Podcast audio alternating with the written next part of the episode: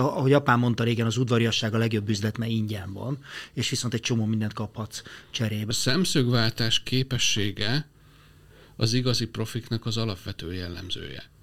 És teljesen elfogad, elfogadják, és együtt mennek az ügyféllel. Beszél, beszél, beszél, lyukat beszél, beszél az ügyfél hasába, és azt gondolja, hogy azzal, mert ő beszél, ő mond, ő, ő bemutat különböző aspektusokat, attól ő jó.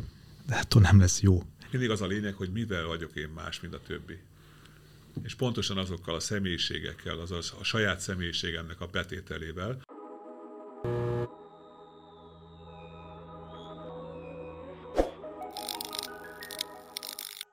Sziasztok, ez a Fórum, a Business Flow 8 üzleti közösség vállalkozásfejlesztési podcastja, amelyben vállalkozókat érintő kérdésekről beszélgetünk. A mai témánk az értékesítés, amelyek kapcsolatosan sok csodát lehet hallani, sok titkos receptet, de mi az, ami igazán fontos, és mi az, ami valóban eredményre vezet. A beszélgető társaim Varga István, networking specialista, szerinte az értékesítés a gazdaság alapja. Hiszi, hogy a jó értékesítőt tiszta szándék vezérli, bizalmat és hitelességet épít. Dr. Gyarmati Miklós, tréner, a Sikeres Vezetők kézikönyve írója, aki számtalan csapatot képzett már értékesítésre. Hiszi, hogy az üzlet ember és ember között köttetik. Faragó Béla, networker, aki hisz az értékteremtésben, szerinte az értékesítés az értékről és nem az eladásról szól. Hiszi, hogy a jó értékesítő adni és nem kapni akar. Amikor legutóbb az üzletszerzésről beszélgettünk, akkor azért sikerült néhány eh, misztikumot lerombolni, és egy picit helyre tenni a dolgot, és a csodavárás helyett egy folyamatos építkezésről és emberi kapcsolatokról eh, beszélgettünk végül. Az a gyanúm, hogy most is valahova ide fogunk kilukadni, hiszen az üzletszerzés után, hogyha vannak üzletfeleink, akkor utána következhet az értékesítés. A kezdő vállalkozók hajlamosak rögtön az, él, az értékesítésen gondolkodni, hogy majd csinálunk vállalkozást, és akkor jól eladunk mindent, és akkor rengeteg pénzt fogunk keresni, és akkor nagyon gazdagok leszünk, és akkor 40 évesen meg már majd nem kell gondolkozni, vagy nem kell dolgozni, és akkor nyugdíjba megyünk. Ezzel szemben és akkor nem tudom, hogy ki, kiből tolulnak föl leggyorsabban az élmények. Szóval ezzel szemben hova tegyük az értékesítést? Miklós? Én, mint nagyvállalati eh, képzésekkel foglalkozó ember a, a, a cégek, amikor dolgozom együtt, akkor az a kérdés hasonlóan föl szokott merülni, hogy elmegyek én az ügyfélhez, ugye a nagyvállalatoknál úgy van, hogy van egy területi képviselet, terület lebontásokban, amely országosan jó pár, amely 3, 4, 5, 8, 10 értékesítő, kapnak egy listát, megkeresik az ügyfelet, és azt várják, hogy elmegyek hozzá, és akkor már is óriási megrendelés tömeggel fog majd hazaballagni szépen az utam végén. Hát nem ez történik. Miért nem? Néznek a nagy szemek vissza egy-egy képzésen, azért nem, mert nincs meg a, a bizalom. Tehát a bizalomépítés nélkül még értékesítés nem láttam. És ez lehet, hogy személyhez szóló bizalom, lehet, hogy termékhez, lehet, hogy céghez szóló bizalom, de hogyha már arról beszélünk, hogy személyes értékesítés, ugye mind a hárman erről fogunk majd beszélni a későbbiekben is veled együtt, a bizalomépítést nem tudjuk kihagyni. És ebben kell egy kis türelem. Egy, nem azt mondom, hogy sok év, de néhány alkalommal kell beszélnünk, hiszen ha én találkozom veled, elbalagok hozzá, elmondom, mivel foglalkozom, és milyen portékán van, hát nem fogsz nekem ugrani, ha csak nem éppen ebben a pillanatban ezt akartad megvenni és keresni uh-huh. valahol, nem fogsz nekem ugrani, hogy már pedig de jó, hogy erre, mert itt jártál, most vagy itt, és akkor már gyorsan vennék is egy raklapnyit. Ez nem így működik. Uh-huh. És ezt sokszor elfelejtik az emberek egyébként. Ugye az ügyfélszerzésnél is erről beszélgettünk, hogy nagyon fontos az emberi kapcsolat, fontos a bizalom. Neked is gondolom hasonlóak a tapasztalataid, Béla. Abszolút, és az utóbbi időben borzasztó sokat változott a, a, a környezetünk, és a környezetünkkel együtt maga a a kapcsolatok építése, a kapcsolatok létrehozása a legfontosabb, és nagyon fontos, hát az ügyfélszerzés az, az inkább arról szól, hogy magunkat hogy tudjuk eladni. Én nem hiszem, hogy terméket értékesítünk, mindenki egyébként saját magát adja el. Ehhez viszont az előbb elhangzottak alapján is arról szól, hogy bizalmat kell építenünk, kapcsolódnunk kell, kapcsolatot kell építenünk, és ez egy folyamat, ez egy nagyon hosszú folyamat, hogy elérjük azt a, a bizalmi állapotot az ügyfélnek, meg hát mi is föl tudjuk térképezni, hogy mire van szüksége, igazából milyen élethelyzetet teremtett magának, milyen élethelyzetben van, és erre milyen segítséget, milyen támogatást tudunk nyújtani. Nyilvánvaló, hogy egyébként a legtöbbet nekünk kell hallgatni, és a, az ügyfelünket kell ö, ö, ö, információval ellátni magunkat ő általa. Uh-huh. És ez egy nagyon fontos dolog. Innen kezdve, hogyha ezt megteremtettük, úgy gondolom ezt a bizalmat és ezt a kapcsolódást megvan, az a kémia a, a köztünk, akkor, akkor egyértelmű a, a, a következő lépés. De nem a lényeg az értékes. Isten alig ha lesz boldogtalan, de rögtön megérkeztünk már a hálózatépítés határmesdjére. Egy kicsit visszámugranék az Jó, egészben, okay. mert, a, mert a, az értékesítés Magyarországon szerintem más országban is olyan, mint a foci, mindenki ért hozzá, addig, amíg fel nem megy a pályára. Ahogy felmegy a pályára, rögtön szembesül, hogy itt egyébként jóval többet kell futni, pontosan kell kezelni a labdát, és pontosan kell passzolni, és mindig jó hely, jó, jókor kell ott lenni, és alapvetően ez egyfajta csapatjáték, de legalábbis készségeknek az együttes játéka és az értékesítésről kevesen hiszik el, hogy szakma, pedig az értékesítés egy szakma, és ezt a szakmának neki mennek nagyon sokan dilettáns módon, ezért az értékesítés megítélése Magyarországon, meg szerintem más országokban sem veri a, a magaslatokat, ami sajnos szomorú tény, viszont az értékesítés egy csodálatos szakma, hogyha valaki ezt messziként játsza. Uh-huh. Hogyha ez nem így történik, akkor viszont csúfos kudarcoknak a, a melegágya. És sajnos dilettáns hozzáállással ebből nagyon sok kudarc származik. Most nyilván, amikor minket néznek a különféle vállalkozók, akkor mindenki azonnal igyekszik a saját élethelyzetébe és a saját vállalkozásába behelyettesíteni. És rögtön van egy ilyen nagy választóvonal. Az egyik, akinek van, valami termé- van valamilyen terméke, és elindul, és megpróbálja eladni. A másik meg azt mondja, hogy nyissunk egy, mit tudom, egy virágboltot, és majd be fognak jönni az emberek, és majd fognak venni virágot, és akkor az az értékesítés. És itt azt hiszem, hogy rögtön külön-külön kell gondolkozni. Mennyire nehéz a virágboltban a, az értékesítés. Nem tudom, melyikötöknek volt virágboltja, vagy, vagy valami hasonló. Hát szerintem, hogy ha, ha effektív létrehozunk egy terméket, és a terméket próbáljuk, a saját magunk által létrehozott terméket próbáljuk értékesíteni, az nagyon sok mindent hoz magával, amit meg kell tennünk. Marketingtől kezdve és nem csak kapcsolatot kell építenünk, hanem el kell terjesztenünk. Maguktól nem jönnek be az üzletbe senki, hogy reggel fölébredés neki virágot kell venni pont ezen a sarkon, amikor a következő sarkon is van egy virágos. Nekünk meg kell teremteni az egyediséget, vagy annak, aki virágot árul, én mondjuk nem virágot árulok, ezért én úgy gondolom, hogy sokkal könnyebb út az, hogyha egy nagyon jó cég mellé, nagyon jó termék mellé tud ö, társulni egy ember, és azt tudja igazából népszerűsíteni, elterjeszteni, és értéket tud adni azáltal. Nagyon ki kell választani, hogy melyik az a cég, amelyik mellé odaállsz, nagyon lényeges az, hogy milyen termék, az a lényege, és ez szerintem ez a, ez a lényeg, hogy értéket teremtsünk, és avval az eszközzel is, amit, amit értékesítünk, meg magunkkal is tudjunk magunkból is adni értéket, és szerintem ez a legfontosabb. És a legjobb az, amikor az előbb mondtad, hogy, hogy a hálózatépítés, inkább arról beszélnék, hogy csapatban ez sokkal egyszerűbb. Mindent társaságban, csapatban sokkal könnyebb és sokkal nagyobb eredményt tud hozni.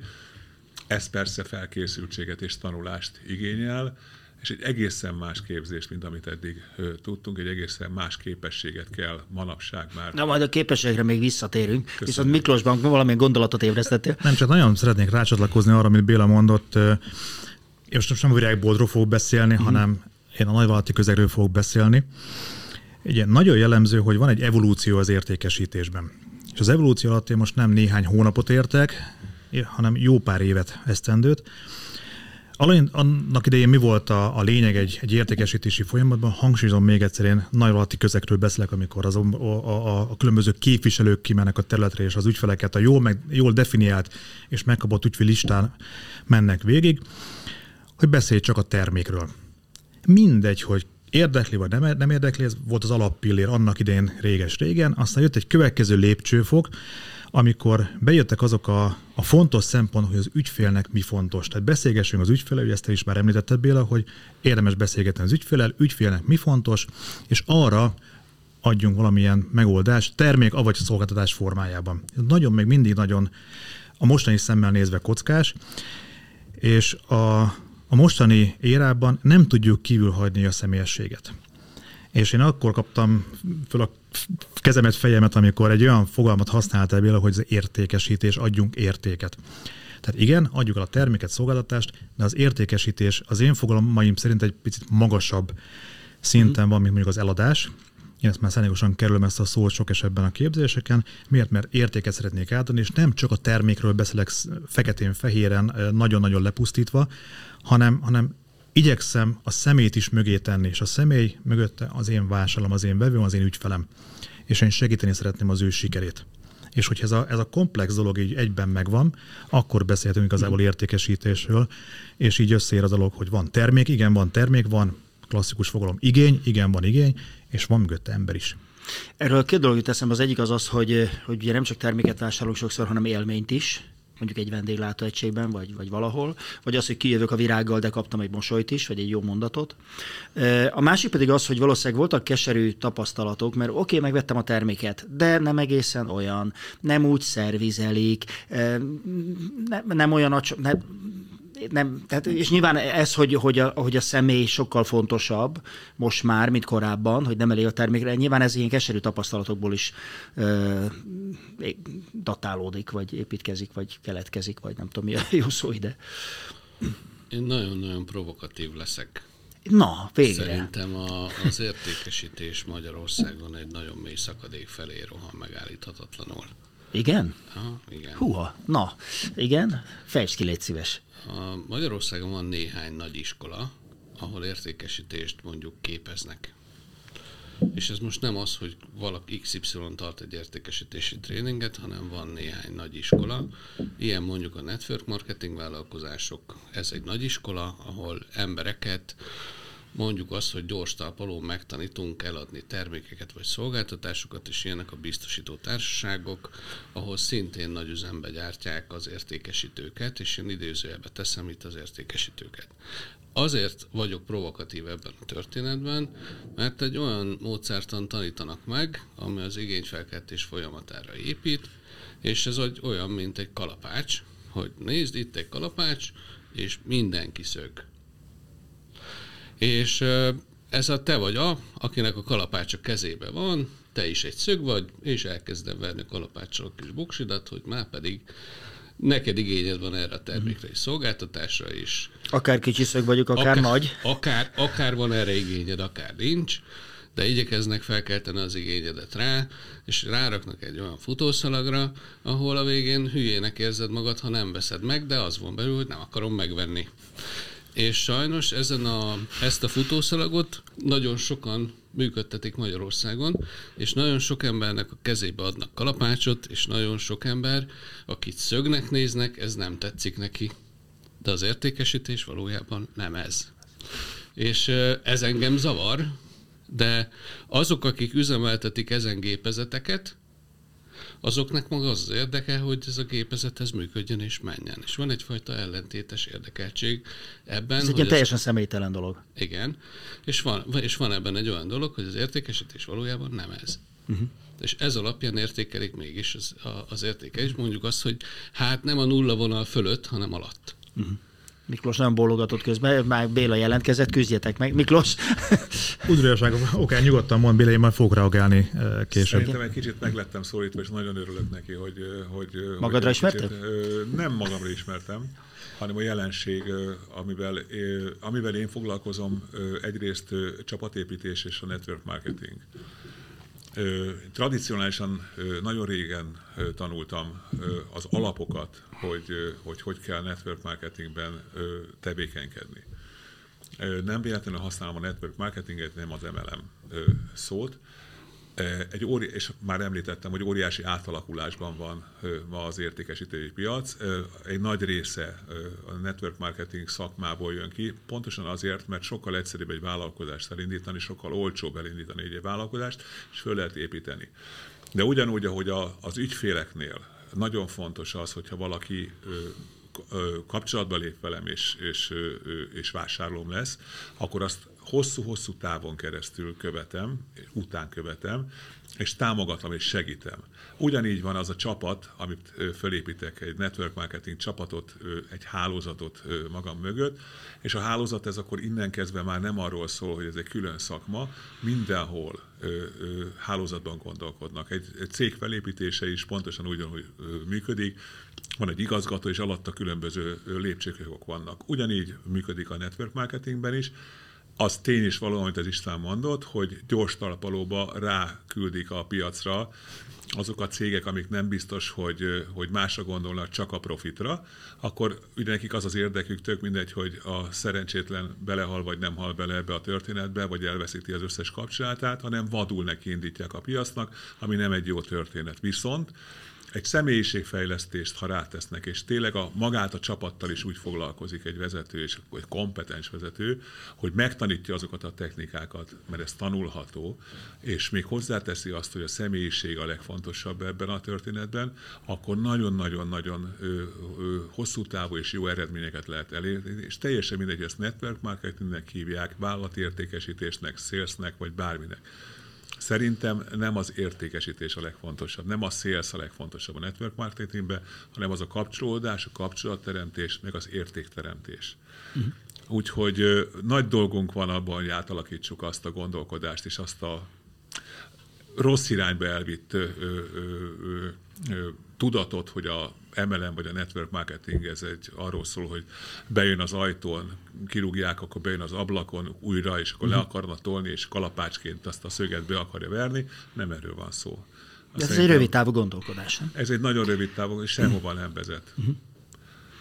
Miklós? Én visszamegyek a szög és kalapács párhuzamhoz. Részben egyetértek István, a részben pedig nem. Azért értek egyet, mert valóban nagyon sok esetben azt látom, és én sokkal inkább azt a szegmens látom jól, ahol én ténykedem, hogy az értékesítők, sőt, inkább most már váltok a szóban, a szélzesek, szándékosan fogalmazom így, nem mindig értik azt a párhuzamot, most István mondta, az szőkalapás párhuzamot. Mert annyit él meg az egészből, és ők a rossz értékesítők, hogy elmegyek, elmondom, miért a francia nem veszi meg. És nem érti, és uram, bocsán, a megfogalmazásomért, hülye az ügyfél. És egy másodpercig sok ebben nem gondolkodik el, hogy nem az ügyféllel van baj, öreg, hanem mi ha máshogy közelítenéd meg. Egészen máshogy kell beszélni Bélával, egészen máshogy kell beszélni Gáborral, egészen máshogy kell beszélni Istvánnal, és ezt nekem tudnom és látnom kell. És az is lehet, hogy ma én beszéltem veled, Ma tárkrokkal várt, és nagyon-nagyon örültél, hogy én megjelentem, sőt, mi több, az én termékemet, vagy éppen szolgáltatásomat örömmel meg is vásároltad, fel is használtad. De jön valamilyen változás.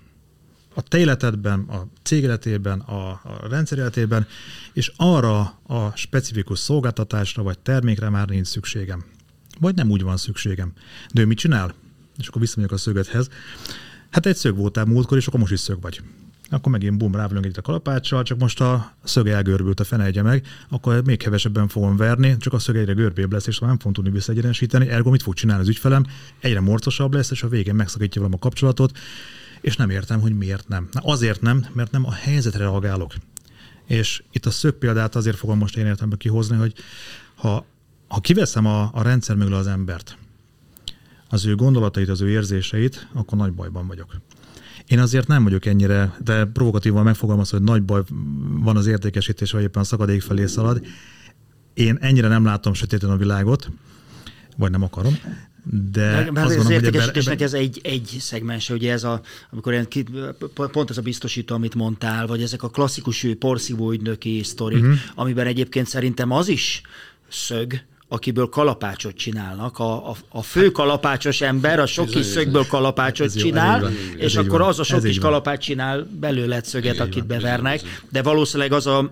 És sok, sok emberre találkoztam, akinek valamiért megrekedt az élete, fölmondtak neki, stb. stb. Mit csináljunk? Gyere el, meg egy hónap alatt kiárod a tanfolyamot, és akkor mész, és akkor eladod a biztosítást, és kapsz jutalékot, és a sok jutalékot és beszervezel magad alá, stb. stb. és elkapja a gépezet, miközben egyébként nem oda való, nem értékesítőnek való, nincs a helyén, csak jobb hiány elmegy értékesíteni, mert a többiek is milyen. De hát nézd meg a Jóska, itt van egy év alatt mennyi pénzt keresett, és akkor csinálja. Tehát valójában ők is szögek, de nem oda való emberek, és nyilván aztán ettől nem fogod te se jól érezni magadat, hanem szög, azt érzed, hogy szöget csináltak belőle, nem? Én igazad van, és egyetértek ezzel, és nem ezt akarom tovább tolni, mert én, amit elmondtam, maximum egyetértek. Egy másik szemszögből indulunk most neki. Én elég régóta foglalkozom értékesítéssel és az értékesítés kutatásával, képzésével, stb. És a, a, ha a Pareto elből indulunk ki, hogy a 80-20 arány az érték 100%-os érték, 100% értékesítőből 20% keres a 80% jutalékot. Van egy dupla parétó elv, hogy a 20%-nak is van 20%, azért 4%, ez a top értékesítő a, aki a, a piacnak egy óriási szelet, szelet jutalékát zsebeli be egyébként, ők, ők az igazi profik, a vérprofi értékesítők. És figyelték a, a képzett jó értékesítőket, és figyelték a vérprofi értékesítőket, és az a megfigyelés, hogy, hogy minél inkább sikeresebb egy értékesítő, annál inkább nagyobb szerephez jut mondjuk egy értékesítési megbeszélésben, magára az ügyfélre fókusz, fordított fókusz, hogy mennyi időt foglalkozik azzal az értékesítő, hogy ez jó emberi kapcsolatot és erős bizalmat építsen ki. És valahol az értékesítés kapcsán ott van egy óriási félreértés a közvéleményben és az értékesítők zöménél, hogy nem a technika és nem a módszer számít. Azok csak segítenek, vagy hozzátesznek, de alapvetően, hogyha ez nem egy jó emberi kapcsolatra épül rá, akkor szarcsér a technika. Akkor szarcsér a módszer.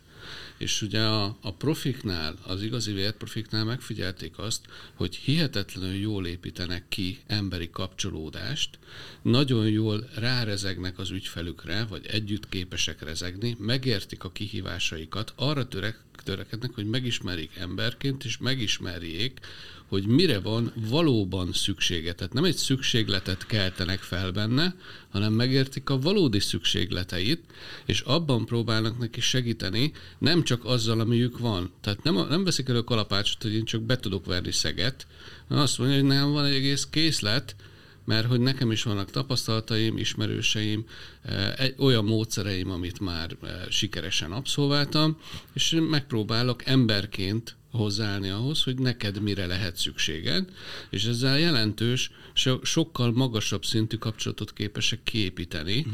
és erre hogyha már bármikor igénye lesz, és nagyon jó pozícionálják magukat, hogy egyébként engem erre tudsz használni.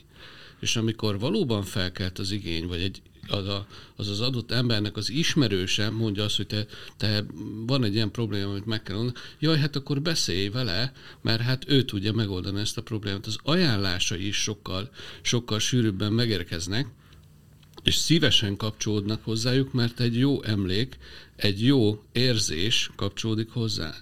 Uh-huh. És ugye ezt az érzést hogyan váltott ki akkor, hogyha én, én kalapács vagyok, és szögnek nézlek, és mindenképpen fel akarom kelteni a te igényedet, mhm. te meg ugrálsz erről a futószalagról, de én meg ellenvetéskezeléssel pofozlak vissza. Ettől egyébként az értékesítőzőben nem érzi jól magát, tehát ő sem érzi magát jól a bőrében, de mégsem hajlandó más csinálni, mert ezt tanítják neki. Hát részben, másrészt meg nyilván van egy elvárás, hogy mit kell teljesíteni mondjuk egy hónap alatt, és azt mondhatja az egyszerű értékesítő, hogy hát nekem nincs időm, hogy itt édelegek, bédelegjek, mert nekem el kell adni, teljesíteni kell, és ma este még három címen van. És akkor itt... ez, ez annyira, ez annyira és, igaz, és, és ez annyira igaz, hogy, hogy erre muszáj vagyok reagálni, mert uh, jó, ott vannak a, a célszámok és abszolút igaza van, hogy nekem nincs időm itt most beszélgetni, mert tutulgatni a másikat, holott egy önbecsapás, mert maradjunk a, du- a parétónál, vagy a dupla parétó elvnél, amit mondott István, hogy mennyire fontos az, és ezt bármelyik szélzzel foglalkozó könyvet bárki kinyitja, valahol az első oldalakon fog szerepelni egy olyan megfogalmazás, hogy mennyit beszél az ügyfél, és mennyit beszél te. Nem fog megismételni ugyanezek az arányok fognak kijönni. Nincs olyan könyv, aki ezt a arány megfordítaná. Na de tovább megyek azon a gondolaton, az, az érzés kiépítése, kilakítása. Hány olyan szélzest ismertek, hány olyan értékesítőt ismertek, hogy azt mondja, hogy figyelj, és akkor Gábor rád nézek, Gábor, értem, mit szeretnél, nem az én megoldásom lesz a számomra megfelelő megoldás. Szerintem beszélj Istvánnal. Én nagyon kevés ilyen értékesítőt ismerek, pedig ez lenne a, a, a korrekt megoldás. Nem rát addig-addig fogom szabni azt a sablont, amíg át nem félsz rajta, vagy téged addig fogok majd kaszabolni, míg át nem félsz az én sablonomon, hanem azt mondom, figyelj, nem a de nem a mi üzletünk ez most, majd lesz egy másik, majd más lesz egy másik helyzet. Ez megint most... ugyanaz, hogy a rövid távú meg a hosszú távú gondolkodás. Abszolút. Mert egyszer el tudom neki adni azt, amire nincs szüksége, de többet nem. Többet nem. Többet. Viszont ha oda küldöm, na, és a legközelebb jön, na ez viszont én vagyok. Kihez fölkötni azt, hogy te jó jártál? Igen, hát és ráadásul képítettem a bizalmat, hogy elhiszi, hogy té- én tényleg csak azt adom el, ami neki jó, és harmadszor is jönni fogok. Erről van szó. Ezt úgy hívják, hogy stratégiai együttműködés. Tehát magam köré gyűjtöm azokat az embereket, akik, akikben be, számomra is bizalmunk, bizalmamban is tudom, hogy, hogy azt a szolgáltatást, amit nyújt, azt magas szinten tudja. Tehát akkor gyakorlatilag ugyanazok az elveink, ugyanaz az érték közösségünk, és ezt tudjuk akkor csapatban, és ezért mondtam, hogy csapatban a legjobb. De az előzőekhez szeretnék egy, egy, egy pillanatra hozzátenni. Az, amiről beszélünk, az a jelenlegi tudásszintünk és a jelenlegi állapotunk. Tehát mi már nem a kezdő státuszban vagyunk, saját szakmákban mind a négyen. De valahonnan elindultunk.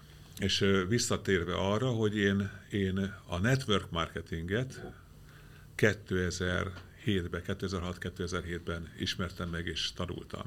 Egészen más körülmények között, egészen más lehetőségekkel akkor nagyon sok ö, ö, cég, ugye hát ez egy olyan időszak volt, amikor, és pont azért mondta István is a biztosítóst, mert hogy akkor ez egy felfutó történet volt, és ebben nagyon sokan tudtak ö, ö, sikeresek lenni, akik már nincsenek sehol közöttünk. De ez egy evolúció, egy evolúciós fejlődés. Mindegyik önnek az értékesítés szintünk, az, a maga az emberi mi voltunk, és az egész hozzáértésünk, az egy, az egy lépcsőzetes felfelé fejlődés. Ha valaki kitartó és odafigyel, és ha én 2006-tól el tudtam jutni idáig, hogy tényleg talán mondhatom azt, hogy professzionálisan tudok hálózatot és kapcsolatot építeni, ezzel is foglalkozom, és ez a, a, a leg, legszebb dolog, amit el tudok képzelni az életemben saját magamnak, akkor azt mondom, hogy ez egy hosszú-hosszú folyamat volt. És ezt, ezt nem szabad el, én nem felejtem el a múltamat, nem felejtem el azt, hogy kik voltak a mentoraim, hogy hogy tudtam eljutni idáig, és én ezt, ezt a tudást, ezt a mentorációt szeretném átadni egyébként minden munkatársamnak a csapatomba, de egy egészen más szinten. A mostani tudásszintem alapján, a mostani körülményeink alapján, mert a körülmények határozzák meg a létünket, a jelenlegi létünket, a szerepünket meg mi írjuk, tehát meg tudjuk határozni azt, hogy mit tudunk hozzátenni ehhez, és hogy tudunk ezt nem a, a szakadék felé vinni, hanem esetleg értéket teremtve magasabb szintre emelni. Nekem ez az meg elhivatottságom. Én azt látom, hogy amiben a, a vevőknek vagy az ügyfeleknek elege van, az az, hogy ők ügyfeleknek vannak nézve, és nem embernek. És ez innen indul egy gyomorból egy ideg legalábbis bennem biztosan. Uh-huh. Mit akarsz eladni? Tehát ez a, igen, és hogy rákerülök a futószalagra, az nem idegesít. És ugye a, én azt látom, hogy, hogy szélsz szövegeket darálnak le szélszesek, és mondják el ugyanazt a szöveget, ügyféljelöltről ügyféljelöltre. És alapvetően felmondják a leckét, és akkor ezzel azt mondjuk, hogy kész vagyunk, felmondtam a leckét, és akkor most igent mondasz, vagy nem, és a nagy számok törvény alapján majd valaki igent fog mondani, valaki sokan meg nemet. És erre fel vannak készülve.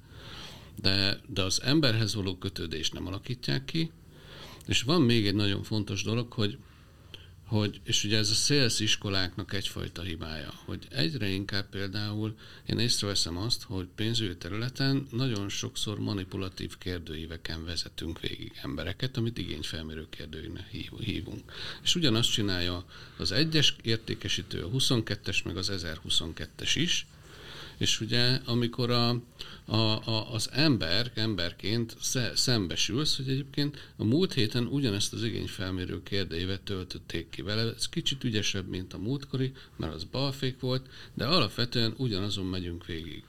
És én azt látom, hogy a, az értékesítők ebből egyébként a, a nagyon alárendelik magukat a, a, a másik embernek, akit mondjuk ügyfél, mert akarnak tőlük valamit, és ezért kvázi alárendelve, alárendeltként kommunikálnak vele.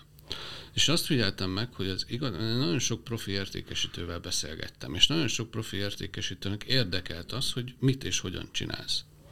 És az egyik, amit megfigyeltem ennél a 4%-nál, és én tényleg a vérprofi értékesítőkről beszélek, egyáltalán nem rendelik magukat alá egyenrogú félként kommunikálnak, és törekednek arra, hogy kialakítsák ezt a pari viszonyt, még akkor is, hogyha az ügyfél magas lovon kezdi, és addig nem kezdenek bele semmilyen olyan dologban, amíg ezt a, a, az egyenlő fél viszonyt nem alakítják ki. És azt vettem észre, hogy, hogyha az egyenlő fél viszony nem alakul ki, akkor nem tiszteli az ügyfél, vagy a leendő ügyfél az értékesítőt. És addig, amíg ez a tisztelet nincs meg, addig kevés az esélyed, vagy csökken az esélyed arra, hogy bármit értékesíts. A másik szempont... Ez fordítva is igaz, nem? Ez abszolút. Uh-huh. Tehát nyilván ennek a, a, a, az értékesítő sem lehet fölé rendelt viszonyban, ezért ha úgy érzi, hogy az ügyfél van kicsit megszeppenve, akkor fordítva kell dolgoznia ezen, uh-huh. hogy ezt a egyenrangú fél viszony ki, ki tudja alakítani. És ugye van még egy szem, szemszög ebben, hogy ugye ezek az általam kevésbé becsült célsziskolák, akik a gyors talpalót adják, meg az igényfelmérő kérdőíveket gyártják le, azok egyetlen egy szemszöget mutatnak meg. De az igazán profi értékesítők képesek arra, hogy az ügyfélre szabják a szemszöget. Az ügyfél szemével képesek megmutatni ugyanazt a terméket vagy ezt a szolgáltatást másképp. Mondok példát. Ha azt mondja az ügyfél valamire, hogy mondjuk ahhoz, hogy én, ha megveszem ezt a terméket vagy szolgáltatást, akkor változtatnom kell. És ez a változástól én egyébként félek, parázok, ennek nekem vannak. És erre egy profi értékesítő azt mondja, hogy akkor nézzük meg ezt a tétlenség költsége szempontjából. Mi van, ha nem csinál semmit? Ez egy szemszögváltás. Uh-huh. Ugye más oldalról közelítjük meg. De, de a, a, a, a nem profi értékesítő elkezd vitázni az ügyfél. De ez nem így van, de ez nem úgy van. De az ügyfél nem véletlenül mondja, mert neki igaza van, nem azért, mert ügyfél, hanem azért, mert tényleg valami, ha változtatással jár, annak van ára, van idő, tanulni kell valamit, változtatni kell valamit, és ez mindig van egy valami fájdalmas. Uh-huh. Viszont ha, ha, ha azt mondod, hogy igen, be igazad van, de nézzük meg a tétlenség költségét, ott meg elveszítesz valamit, és akkor a profi az alapvetően már átültette az ügyfelt egy másik uh-huh. székbe. És a szemszögváltás képessége az igazi profiknak az alapvető jellemzője.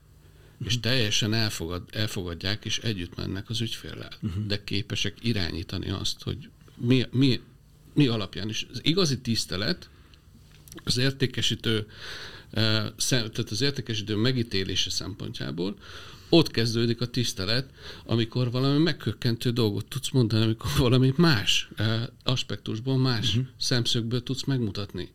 És ugye ezek az iskolák eh, ezt veszik ki, és ezt kvázi majdnem, hogy tiltják, ezeket a szemszögváltásokat, pedig alapvetően ez a fajta kreativitás, az értékesítés egy hihetetlenül kreatív szakma.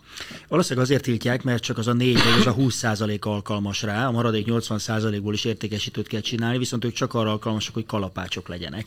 És azt a nagyon kevés ember van, aki a, tudja, hogy mikor kell kalapáccsal, és mikor kell, mit tudom, valami bársonyos, nem tudom, micsodával kezelni az ügyfelet, nem? Részben igen, részben azért megyek ezzel szembe, mert Maradjon akkor a kalapács és a szög párhuzam, ez úgy látszik, ez nagyon be... Ez, ez, ez szerintem ezt mindenki. Ez egy abszolút dolog. Hogy akkor hadd beszéljek a saját szakmámról. Nem lehet az, hogy a, a képző, a tréner maga kalapács? Hát igen. És el nem tud képzelni más csak szöget beverni? És mi ha átlakulna mondjuk csavarhúzóvá, vagy mit mondta, bársonyos, hát nem tudom, nem bár, mindegy, másfél, más, Igen. Tehát nem feltétlenül csak arról van szó, hogy, hogy, hogy kalapács, ké, kalapácsokat képzek, hanem azt én magam is kalapács vagyok, nem is tudok máshogy ránézni, és nem vagyok képes, tehát akkor én sem vagyok abban a 4 ban ahogy maradjunk az István példájánál, aki, aki képes az ügyfelet máshogy megszólítani, más szemszögből. Egyébként ezzel meg végképp egyetértek, és én nagyon kis húzom magam a székemben, mert én meg nem a kalapács képző vagyok.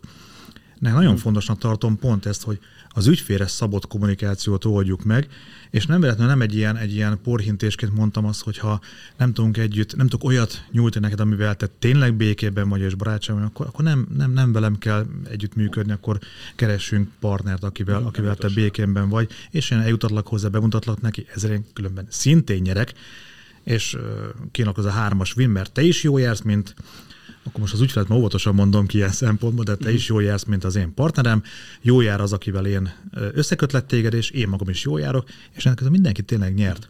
és nem kalapácsként tekintek arra a szögre, hogy úr és ezt az most ha nem fogom beverni, akkor, akkor nekem nyakamat veszik. Uh-huh. Ezért rendkívül fontos dolognak tartom. Hát nagyon fontos az, az hogy, hogy és ez egyrészt szerencse kérdése, másrészt pedig az élet hozza össze, hogy ki az a, az ember, akit téged, akivel, akivel téged összeköt az élet, ki a vezetőd. Egy nagyon-nagyon nagy szerepe van annak, hogy a vezető mire képes, és melyik százalékban tartozik, amiről beszéltünk, és hogy a kalapácsosok közé, vagy pedig a bársonyosok közé tartozik ez szerintem óriási átalakulásban van, de nagy felelőssége van azoknak az embereknek, akik egyébként foglalkoznak ezzel és akarnak változtatni. Én is így érzem magam, és biztos vagyok benne, hogy, hogy rövidesen óriási változás lesz ebben, mert, mert egyszerűen olyan emberek nőnek ki, olyan emberek fejlődnek, akik, akik egészen mást képviselnek, és pont ez a, ez a lényege, hogy nem a torkon lett csúsztató, és én inkább a kalapács helyett azt mondom, hogy mindenki így a torkán le akar tölni valamit, ami szerinte fontos, és ilyen tudományos, fantasztikus előadásokat tartanak arról a, a történetről, amit képviselnek. Holott. Én, hogyha kezdő vagyok, ha az elején vagyok bárminek, akkor is magáról, arról, amit, amit szeretnék bemutatni a, a partneremnek, a jövendő esetleg vásárlónak, abból én profi vagyok, abból egyetemi tanár vagyok. Tehát, hogyha én elkezdem azt a tudást átadni ö, ö, neki, amivel én rendelkezem, meg fog ijedni. Halára rémül, és nem is érti, hogy miről beszélek. Tehát meg kell találnunk azt a, azt a nyelvezetet, meg kell találnunk azt a tök egyszerű, én nagyon szeretem a fakockát emlegetni, mert a fakocka jelleggel tudunk tök egyszerűen átadni valamit, sokkal érthetődőbb lesz, sokkal jobban tud kapcsolódni, sokkal inkább mert nem, nem, nem azt próbáltam neki mondani, hogy te látod, hát senki vagy, és pontos ez, hogy fölé helyezkedni, alá helyezkedni, mert hogy én milyen tudással rendelkezem, és neked is kéne ezzel a tudással rendelkezni, nem. Be kell mutatni valamit, egy élményt kell, amit mondtál is, hogy egy élményt kell adni, a saját tapasztalataimat kell bemutatni, és akkor egészen közel tudjuk helyezni ezt a történetet, ez egy másik történet. Uh-huh. Én bele, belekapaszkodnék ebbe az élménybe, amit Béla mondott, mert oké, okay, adjunk élményt az ügyfeleknek. Oké, okay, de hogyan adjunk élményt az ügyfeleknek? És ugye ez az, ami innen, innentől kezdve a gyakorlat hogy az élmény egyébként az nagyon sokrétű. Élmény az, ahogyan bánsz vele, mint ember, ahogyan emberként kezed, és nem ügyfelként, és leveszed a, a célkeresztet a homlokáról a másiknak. Ez egy élmény. Mert akkor emberként tudunk kapcsolódni, és milyen tök jó beszélgetésünk ki be. Ez egy élmény. Az is élmény egyébként, hogy, hogy átülteted egy másik székbe, és én eddig így láttam, most meg másképp látom. Vagy máshogy látom ugyanazt mert más szemszögből például mondjuk egy lakástakarék pénztár terméket be lehet mutatni úgy, hogy alapvetően egy ingatlan kisbefektetői lehet ezáltal a termék által. Érdekel az, hogy hogyan lehet ingatlan kisbefektető. Ez egy finanszírozási forma erre, és már rögtön egy másik székbe ülsz, mert egyébként már kitöltöttél öt ilyen kérdőívet már különböző cégeknél, és ez ugye ne reklámozzunk cégeket. De alapvetően az is élmény, hogy mondjuk azt mondod neki, hogy, hogy figyelj, hogyan akarod használni ezt a terméket, mire akarod használni? Hogyan indulsz el, hogyha tied lesz, akkor mit csinálsz vele? és segítesz neki abban, hogy hogyan használja jól, hogy ne menjen be ebbe a zsákutcába, ugorja át ezt a tócsát, és egyébként nézd, a legtöbben ott követik el a hibát, hogy ez így állnak hozzá. De te ne kövesd el ezt a hibát, te, te lépj át ezen, és, és indulj így. És erre használd, erre jó, erre nem jó. És ugye ez az edukáció, ez a másik része, hogy ha ki edukatív szélsz csinál, és az edukatív sales az az élményteremtésnek egy része, hogy hogyan fogod érezni magad, hogyan fogod jól érezni magad, vagy mitől fogod rosszul érezni magad, hogyha megvásárolod ezt a terméket, és hogyha előre elmondod, hogy figyelj, hogyha ha nem rágod meg, mielőtt lenyeled, akkor torkodon akad, az a szarérzés lesz, de egyébként ezt legalább 32-szer meg kell rágni, eh, és akkor lesz finom, mondjuk. Uh-huh. És ez bármilyen terméknél vagy szolgáltatásnál ez igaz, hogy Az, hogy ő valamilyen célra akar valamit használni, de az, hogy hogyan használja, és ez hogyan lesz jól, és hogyan lesz még hatékonyabb benne, az például ez is egy élmény, és csak három szemszöget mutattam az élményteremtés szemszögéből. És ugye ezt egy, egy jó szélszes, ezt nagyon ügyesen keveri és még belehoz egyéb más olyan dolgokat, belehozza azt, hogy egyébként figyelj, hogyha megvásároltad ezt a terméket, tudd azt, hogy ő is vásárolt ilyen terméket, meg ő is vásárolt, és egyébként én létrehoztam egy közösséget, egy közös Facebook csoportot, ahol meg tudjátok osztani, hogy mire jó még esetleg ez az egész történet, meg ha több kell beül, akkor hozzá, meg hozzá, meg hozzáfordulhatsz. Ez is egy élmény. Ez az, a, amiről beszélsz, hogy a, az értékesítésnél, hozzáteszünk egy pici hozzáadott értéket, ami lehet egy mosoly, lehet egy plusz információ ingyen, vagy lemérem a kilóepret, és mielőtt bekötöm az acskót, még hozzáteszek három szemet. Szóval valami kicsi plusz, valami kis figyelmesség, vagy ahogy apám mondta régen, az udvariasság a legjobb üzlet, mert ingyen van, és viszont egy csomó mindent kaphatsz cserébe. Tehát ez a pici hozzáadott érték, ez a pici személyes, amikor azt érzem, hogy rám egy kicsit oda jobban odafigyelnek, az nagyon tudja erősíteni ezeket a kapcsolatokat, amikről beszéltetek, nem? Hát élményként pont erről beszéltem. Uh-huh, Tehát ez az élmény, ez az igazi élmény az ügyfélnek, hogy, hogy valamit kap tőlem, valami más mást, mert mindig az a lényeg, hogy mivel vagyok én más, mint a többi. És pontosan azokkal a személyiségekkel, azaz a saját személyiségemnek a betételével, és nem beszélve arról, hogy a, a, a minden ügyfél más. Minden ügyfélnek más a nézőpontja, más az élethelyzete, más-más. Személyre szabottan kell tudnunk nekünk ö, ö, kommunikálni, beszélni, és ezért kell fölmérni. Nem írásos felmérő nyilatkozatokat kell kitölteni, hanem a beszélgetés folyamán pontosan meg tudjuk azt határozni, és ettől lesz jó szélszes valaki. Uh-huh. És ez a szélsz része. A másik része, amivel én igazából foglalkozom, az pedig a csapatépítés. És az két különböző dolog. Tehát a csapatépítés nem szélsz. A sales az egy egészen külön történet, az egy nagyon-nagyon megtanulható és nagyon jó irány, és amit itt elmondtunk, az, az pontosan. De csapatban dolgozni, csapattal csinálni, az plusz még azoknak az embereknek, akik, akik igazából akarnak valamit elérni az életbe, az plusz élményt nekünk tud adni uh-huh. azoknak, hogy akik tudnak csapatot építeni, pozitívra tudják fordítani az emberek gondolkodását, és akkor ezt, ha át tudjuk adni, akkor egészen más lesz az az élmény, az a vásárló élmény, az egésznek egy, egy, egy, egy igazából kuriózum jellege lesz minden mással, amit eddig tudtunk. Uh-huh. Miklós, úgy látom, hogy neked is van mondandod. Én az előzőhöz most visszalépek, akkor, akkor itt a, a csapatépítéstől visszalépek még az élményalkotásra, és nekem pusztán az jött eszembe, hogy, hogy itt megfogalmaztunk különböző aspektusokat az élményből. Én viszonylag az alapokhoz. Az is egy élmény, hogyha az ügyfél a partner beszélhet. És a legtöbb érdekesítő ott rontja le, és ez egy öreg hiba. Erről már szó volt egyébként, hogy beszél, beszél, beszél, lyukat beszél, az ügyfél hasába, és azt gondolja, hogy azzal, mert ő beszél, ő mond, ő, ő bemutat különböző aspektusokat, attól ő jó. De attól nem lesz jó. Mert az ügyfél ott ül, és egyre inkább megy össze, és hadd mondjak két egyszerű példát, és most nem feltétlenül szigorúan az értékesítés, csak eszembe a sok ö, ö, aspektusból, aki volt már valaha orvosnál ne Isten kórházban kapott egy zárójelentést. Én egy gyógyszerész vagyok, én a többi, az átlag emberi picivel jobban értem ezt. De legyünk őszintek, az átlag ember az és vagy hogy az szavakon kívül semmit nem ért ebből az egészből, és az orvos nem csak átadja a zárójelentést, hanem ezt még egy el is mondja. Tehát kedves beteg, ha eddig most már egész jó volt, akkor most már érez magát borzaszt pocsékul, mert egy árvaszót nem fog érteni belőle, és kétségbeesésébe el fog menni egy, egy latin-magyar szótárig, aztán persze Abból lesznek az igazán nagy bajok. Ott lesz az óriási probléma, de ne csak az orvos beteg kommunikáció, nézzük a IT és a hétköznapi ember beszélgetését. Ott is a különböző kötőszavakon kívül sokat nem szoktam mm. érteni. Nekem is nyilván van, akivel dolgozom együtt, és néha meg kell állítanom, hogy most álljunk egy pillanatra, és valahogy magyarról magyarra, ha lennék kedves lefordítani, hoz le az én szintemre.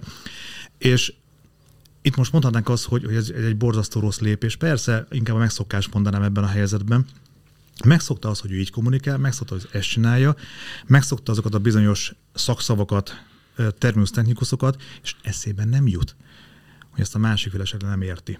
De ugyanez a helyzet az értékesítésben is. Pont az, hogy én mutatom, hogy mennyire felkészült, hogy én nagyon okos vagyok, és nagyon sok információ a fejemben, és ezt mindenképpen át akarom tolni a te fejedbe is. Csak Igen, azzal... Csak itt van az, amiről beszéltetek, hogy neki viszont nem erre van szüksége, nem? Az még hagyján, nem is érti, miről beszélsz. Figyeljetek, ez a, a, tudjátok, hogy hol tanultam, vagy hol, hol a legtöbbet az értékesítésről? Megvan nektek a Desperado című film?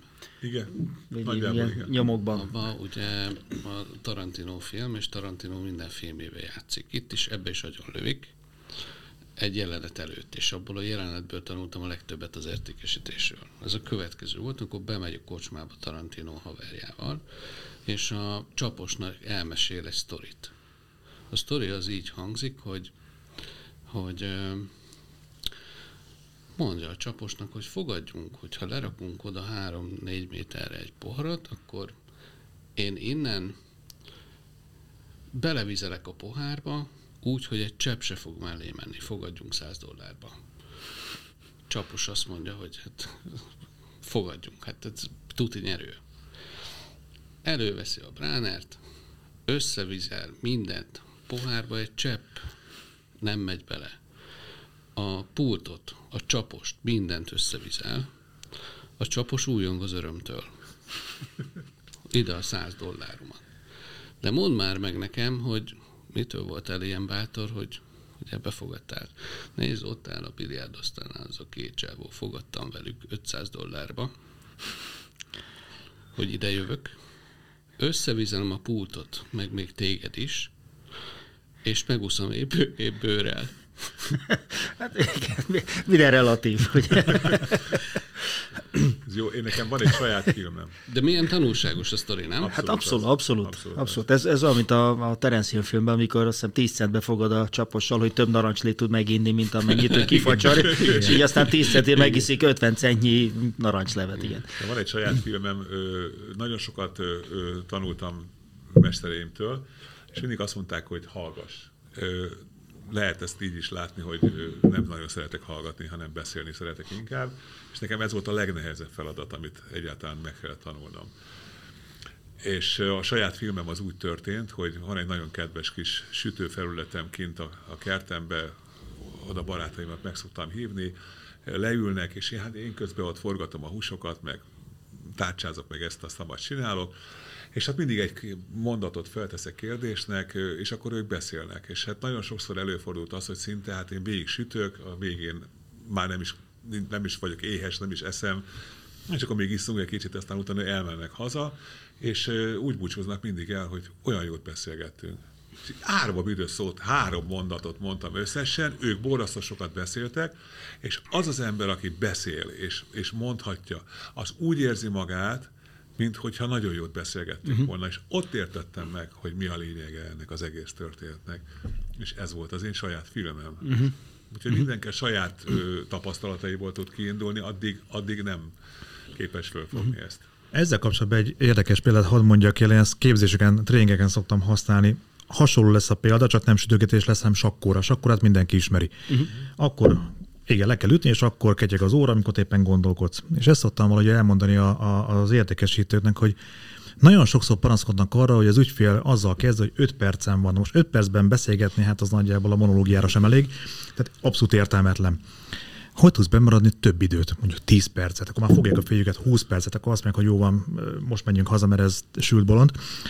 És akkor képzeld a beszélgetésben egy sakkórát. Akkor te beszélsz, akkor ketyeg az órája az ügyfélnek az ő fejében telik az öt perc. De amikor a ügyfél beszél, a sakkorát lecsapod, és az idő megáll. De hogy áll meg? Csak egyszerűen, amikor te beszélsz, akkor nem úgy telik az idő, mint hogy neked hallgatni kell, és most nyilván ügyfél mhm. szempontból mondtam. És érdekes mód, miért van az, hogy valaki úgy megy be egy ügyfélhez, hogy azt mondja neki, hogy két percem van, és 20 percen már ő kezd mozgolódni, nézi az óráját, hogy hát lassan most már ki kéne mennem, mert a két perc már bőven lejárt, már tízszer lejárt a két percem. És akkor találkozunk, elmesél, na mi történt? Hát nem tudom, ben voltam 20 percet. Értem, ben voltam 20 percet, látom az órát. De mi történt? Hát beszélt. És hogy meglepődünk rajta, hogy az ügyfél beszél. Persze, ha kíváncsi vagy rá, hát nyilván beszélni fog, de ha nem vagy rá kíváncsi, miért beszél?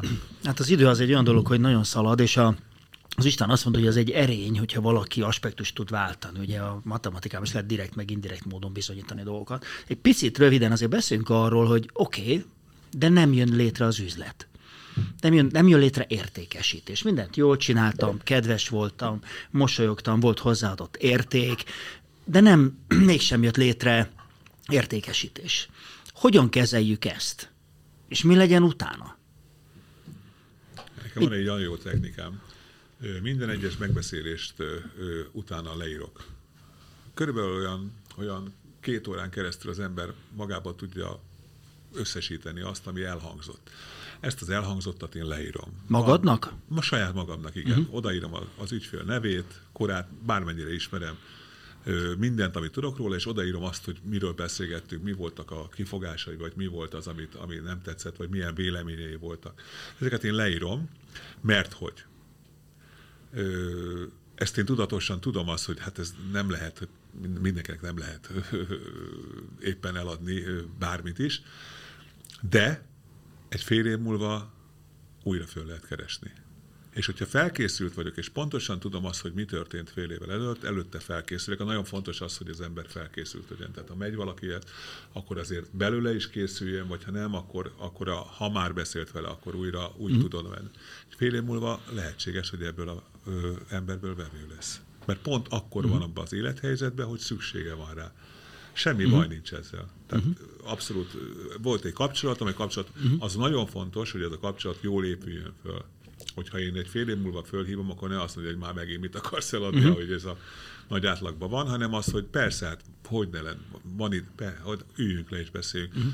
és akkor, tehát ez, ez, ez, ez, ez egy folyamat, tehát ez pont ugyanolyan folyamat, mintha valaki vevő lesz, és vásárlóm uh-huh. lesz, és követem tovább és uh-huh. folyamatosan követem tovább, van mindig valami új, valami más, őnek is segíteni kell, pontosan a uh-huh. problémáira megoldást kell adni, és akkor egy olyan, olyan jó kapcsolat tud kialakulni, ami, ami egy hosszú távra uh-huh. szól. Ez a hosszú távú uh-huh. Miklós? Én ezt úgy szoktam fogalmazni, hogy ez, ez a farming sales, ha úgy tetszik, tehát művelem a kis kertet, művelem a, a, a, azt a földet, a nagyvalati közegben az nagyon jellemző, hogy visszajárnak. Havonta, két hetente, másfél havonta valamifajta ritmusba visszajárnak. Ott nekem az a feladatom, mint, mint trénernek, hogy azt megértessem ők, és abban keresünk megoldást, hogy mit tud csinálni ezzel a frekvenciával. Mert mondjuk Bélának a példáját követem, Béla tudom, fél vagy három negyed év múlva fogja megint fölvenni a kapcsolatot az ügyféllel, vagy éppen három hónap múlva, egy nagyobb időtartam telik el. Ezeknél az értékesítési munkatársatnál meg döntően két kötőjel hat hét az a frekvencia, hogy visszajárnak, és ezzel nem nehezen tudnak mit kezdeni ezzel a szituációval, ott el kell fogadni azt, hogy nem most lesz üzlet. Tehát nem kell mindenképpen hogy mondtad, bele préselni a torkába a megoldást, Igen. fogadjuk el, hogy nem most, nincs itt most az ideje. Nem kell a kalapácsnak lesújtani a minden árat. Így van, így van, így van, és addig addig ütni. Úgyhogy ez, én azt látom, hogy egyre jobban és egyre jobban megy, nem igaz, hogy nagyon jó megy, uh-huh. de egyre jobban és jobban megy. Viszont szeretnék hozzátenni egy személyes példát, ez pedig kötődik a Covid-hoz. Hát a Covid, amikor lecsapott ránk, 2020. március 16-án a rolót leengedték, nekem jó pár olyan előre lebeszélt időponton volt tréningen volt, amire nyilván kuka, és nem tudtunk vele mit csinálni. Mit tud csinálni ebben az esetben a polgár? Hát a kétségbe esek, akkor valamit értelmesen csinálni. Én hívogattam az embereket, és mindenki úgy kezdte, hogy Miklós, nem fogunk tudni most tréninget szervezni. Áj, áj, áj. Nem azért hívtalak, hogy tréninget szervezzünk. Mi van veled? És még kétszer elmondta, de nem lesz tréning. Értem, nem lesz Nem azért hívtalak. És meg, ő is meglepődött rajta, hogy én nem eladni akarok neki valamit, hanem érdekel, mi van vele, hogy érik most meg a helyzetet, mit tudtak csinálni, hogy vannak, mint vannak. Ez telt, telt. Aztán már nem csak a Covid-ról beszéltünk, hála jó Istennek, hanem beszélgettünk csak úgy emberileg is, sőt, mert tudom, anyukája éppen beteg, igyekeztem neki segíteni egy olyan orvost, aki ebben tud segíteni. Mit ad Isten? Eltelt a Covid, visszatértünk a normál kerékvágásba, és ez az ügyfelem hívott föl, hogy figyelj csak, volna most egy tréning, tudsz nekem ebben segíteni? Uh-huh. Föl nem hívtam. Csak azért hívtam fel, hogy hogy van, mint van. Na, ez az emberek még viszont elfelejtik, hogy a kapcsolatépítés vagy az értékesítések ez egy eleme. Hogy érdeklődjük, mi van veled. Nem azért hívlak föl mindenképpen, hogy kedves Gábor, mikor veszem át tőlem valamit, hanem az, hogy vagy és azért valljuk be az embereknek, ez jól tud esni. Vegyél tőlem, mert bajban vagyok. Ja, ez a kedvencem, ez a igen. Ez, ez, ez, ez a kedvencem. Most kéne gyorsan megrendelni tíz dobozzal, meg kirúgnak. Uh-huh. Ettől a hátamon feláll a szürkülőmben. De ezt már sajnos, sajnos működik. Át, átkeretezném a kérdésedet, mert ugye a kérdésed, Na. ha röviden, röviden megfogunk, az az, hogy hogyan kezeljük a kudarcot. Hogyha nem, De kudarc-e az, hogy Igen, ezt szeretném átkeretezni, Aha. mert a, a, ilyenkor a, ezek a iskolák, akik kalapácsokat képeznek, azt tanítják, hogy zárd le, és vagy igen, vagy nem, talán ne legyen. Ezt tanítják ezek az iskolák. És ezért tanítanak ellenvetéskezelést, kifogáskezelést, és alapvetően a, ettől egyébként a legtöbb kezdőértékesítő hihetetlen frusztrált lesz, és kudarcként éri meg azt, hogy neki nemet mondanak. És ezt szeretném egy picit átkeretezni, mert hogyha nem adunk direkt ajánlatot, hanem indirekt ajánlatot adunk, amire neked ügyfélként nem feltétlenül kell döntened. Tehát ez egy nagyon egyszerű technika, ahol azt mondom neked, hogy figyelj Gábor, ha a jövőben szükséged lesz erre a termékre vagy szolgáltatásra, akkor keres bátran. Kellett-e döntened? Nem. Oké. Okay. Vagy azt mondom, hogy figyelj Gábor, ha egy ismerősödnek szüksége lesz erre az ajánlatra, akkor ajánlj engem bátran. Ez, Jó. Itt sem kell döntened. Nem. Nincs tétje. Viszont, ha mondjuk téged érdekel ez a termék vagy szolgáltatás, amit én kínálok, hogyan reagálsz? Hát nyilván elkezdek érdeklődni, vagy kíváncsi leszek, vagy nem. És onnantól kezdve viszont már uh-huh. le lehet zárni ezt, mert érdeklődtél, és uh-huh. vélhetően, hogyha valódi érdeklődés van, akkor abból vásárlás is lesz. De hogyha én elkezdelek lezárni, és egy direkt ajánlattal a vége nem lesz, és még megpróbálom így is, meg így is a kifogásaidat, vagy az ellenvetéseidet kezelni, milyen érzésekkel távozol erről a beszélgetésről? Hát nyilván frusztrált leszek, mert azt érzem, hogy belemászott az aurámba, és valamit le akar, minden áron szögnek akar nézni, hogyha már ennél a hasonlatnál okay. vagyunk, és minden áron be akar verni az asztalba. Tökre igaz. Hogy, ér, hogy érzem magam én értékesítőként? Kaptam egy elutasítást, és behúzom fülem farkam, mm. hogy á, fene egye meg. És van két boldogtalan és ember. Hat, igen. Na most, hogyha nem adsz direkt ajánlatot értékesítőként, hanem indirekt ajánlatot adsz, akkor nem hozod kellemetlen helyzetbe a a másik embert, ő nem érzi magát kellemetlenül ettől, hanem azt mondja, hogy egy tök jó beszélgetés volt, és a, a végén nem kellett menekülnöm előle, és nem uh-huh. kellett berállnom egy szituációba, hanem nagyon kellemesen lezártunk egy beszélgetést, ahol tök jó élmény, meg is lepődtem, hogy nem, nem akarta letolni a torkomon ezt az egész történetet, akkor megvan az esélyem értékesítőként arra, hogy a jövőben, ha tényleg lesz igényed, akkor az én telefonom csörög. Na most, hogyha én megpróbáltam volna letorni a torkodon ezt az ajánlatot, és, te, és ötször nekem, neki megyek, akkor ha később megjelenik ez az igény, tőlem veszed meg, vagy mástól? Hát nyilván tőled, mert ha van nem, egy pozitív én, kapcsolatom, nem? De nem azt mondom, hogy hogyha negatív érzést hagyok Ja, benned, akkor nem, hát akkor semmi. Hát ha fölveszem a telefon, nem áteszlek nálam, a nevet fel kategóriába, igen. Igen, igen akkor, akkor nálam is van nevet kell fel. Majd mindenki nem, igen. igen. És ez ugye a, a, az a kérdés, hogy onnantól kezdve te kvázi lehetsz az ajánlóm, hogyha indirekt ajánlattal én nem akarom letolni az ajánlatot a torkodon. És tudom azt, hogy biztos lehetek abban, hogy ha nem hagyok kellemetlen érzést, hanem pozitív érzést hagyok benned, ha valódi igényed lesz, akkor fel fogsz mhm. hívni. Mm-hmm. És ugye ez a, ez a kérdés, és ez a más keret, hogy hogyan tudsz indirekt ajánlatot adni, és az indirekt ajánlat ez alapvetően kettő dolog. Az egyik az az, hogy a hátad mögé célzom az ajánlatot, hogy az ismerőseit, ha valakinek szükség uh-huh. van, akkor, akkor ajánlj engem bátran. Uh-huh. A másik meg eltolom a jövőbe. Az, uh-huh. hogyha a jövőben neked szükséged van erre az egész uh-huh. történetre, és nem kell döntened. És ugye a döntéstől parázik mindenki, tehát ez annak mikor fog már előjönni a farbával, uh-huh. és a kellemes érzést, ez meg pont az adja, hogy nem kaptál direkt ajánlatot és ráadásul meg kell beszélni a feleségemmel, a férjemmel, a családdal, a stb. Tehát nem is biztos, hogy az ember azonnal meg akar hozni ö, döntéseket, ugye? Magyarán szóval egy értékesítőnek nagyon fontos tulajdonsága akkor a türelem. Igen, és a profiknál még ezt megfigyeltem, hogy a profik azok megkérdezik azt, hogy te ha hazamész ezzel a döntéssel, ami mondjuk pozitív, mit mondasz a feleségednek? Vagy mit fog elszólni a feleséged? És akkor néhányan elkezdik vakargatni a fejüket, hogy tényleg, vagy mit fog elszólni a Igen, az ember nem tudja átadni a feleségének azt az egyórányi agymosást, amin egyébként Igen. keresztül esett. Igen. És de miért vetted meg? Hát olyan jónak tűnt, meg olyan meggyőző volt. Na de nincs rá szükségünk. Hát, és akkor kész, és akkor az ajtócsapkodás és kezdődik. Ha hazamész úgy, hogy nem vásároltál, és elmondod azt, amit, amit most mondtál, vásárlás nélkül, akkor a feleség azt fogja mondani, hogy mennyibe is zuhanyozzál le egy hió kis hideg vízre, és majd majd utána beszélgessünk erről. Na jó, hát ez, ez, már, ez már egy családügyi podcast sorozatnak lesz a része. Profik egyébként nagyon sokszor jönnek, jönnek azzal, hogy nagyon sokszor mesélték el nekem azt, hogy a, a rossz embernek adtam ajánlatot. Tehát nem neki kellett volna ajánlatot adnom. Uh-huh. Mert a mögöttes Hanem az asszony erősebb. Igen. És, és, és egy nagyon rövid gondolat, ugyanez ugye networking szempontból, vagy éppen marketing szempontból nézve a dolgot, de hogyha ezt nézem, B2B szempontból ugyanez van, hogy nem mindegy, hogy ki az én döntéshozom. Nekem pontosan kell látnom azt, hogy a, a mit ugrász emberrel beszélgetek, most bocsánat, ha valaki megbántottam, mert ez volt a célom, vagy pedig a húha döntéshozó emberrel beszélgetek, mert egészen más kell várnom egyiktől és a másiktól. Most éppen nem a férj fog hazamenni és elmagyarázza a feleségnek, hogy miért döntöttem így, vagy éppen miért nem döntöttem így, hanem neki el kell adnia, hogy miért lesz erre szüksége a cégnek? Miért van erre szüksége a vállalkozásomnak? És ez egy nagyon-nagyon fontos dolog. És megjegyzem akkor még egy dolog, hogy itt nincs olyan, hogy csalódás.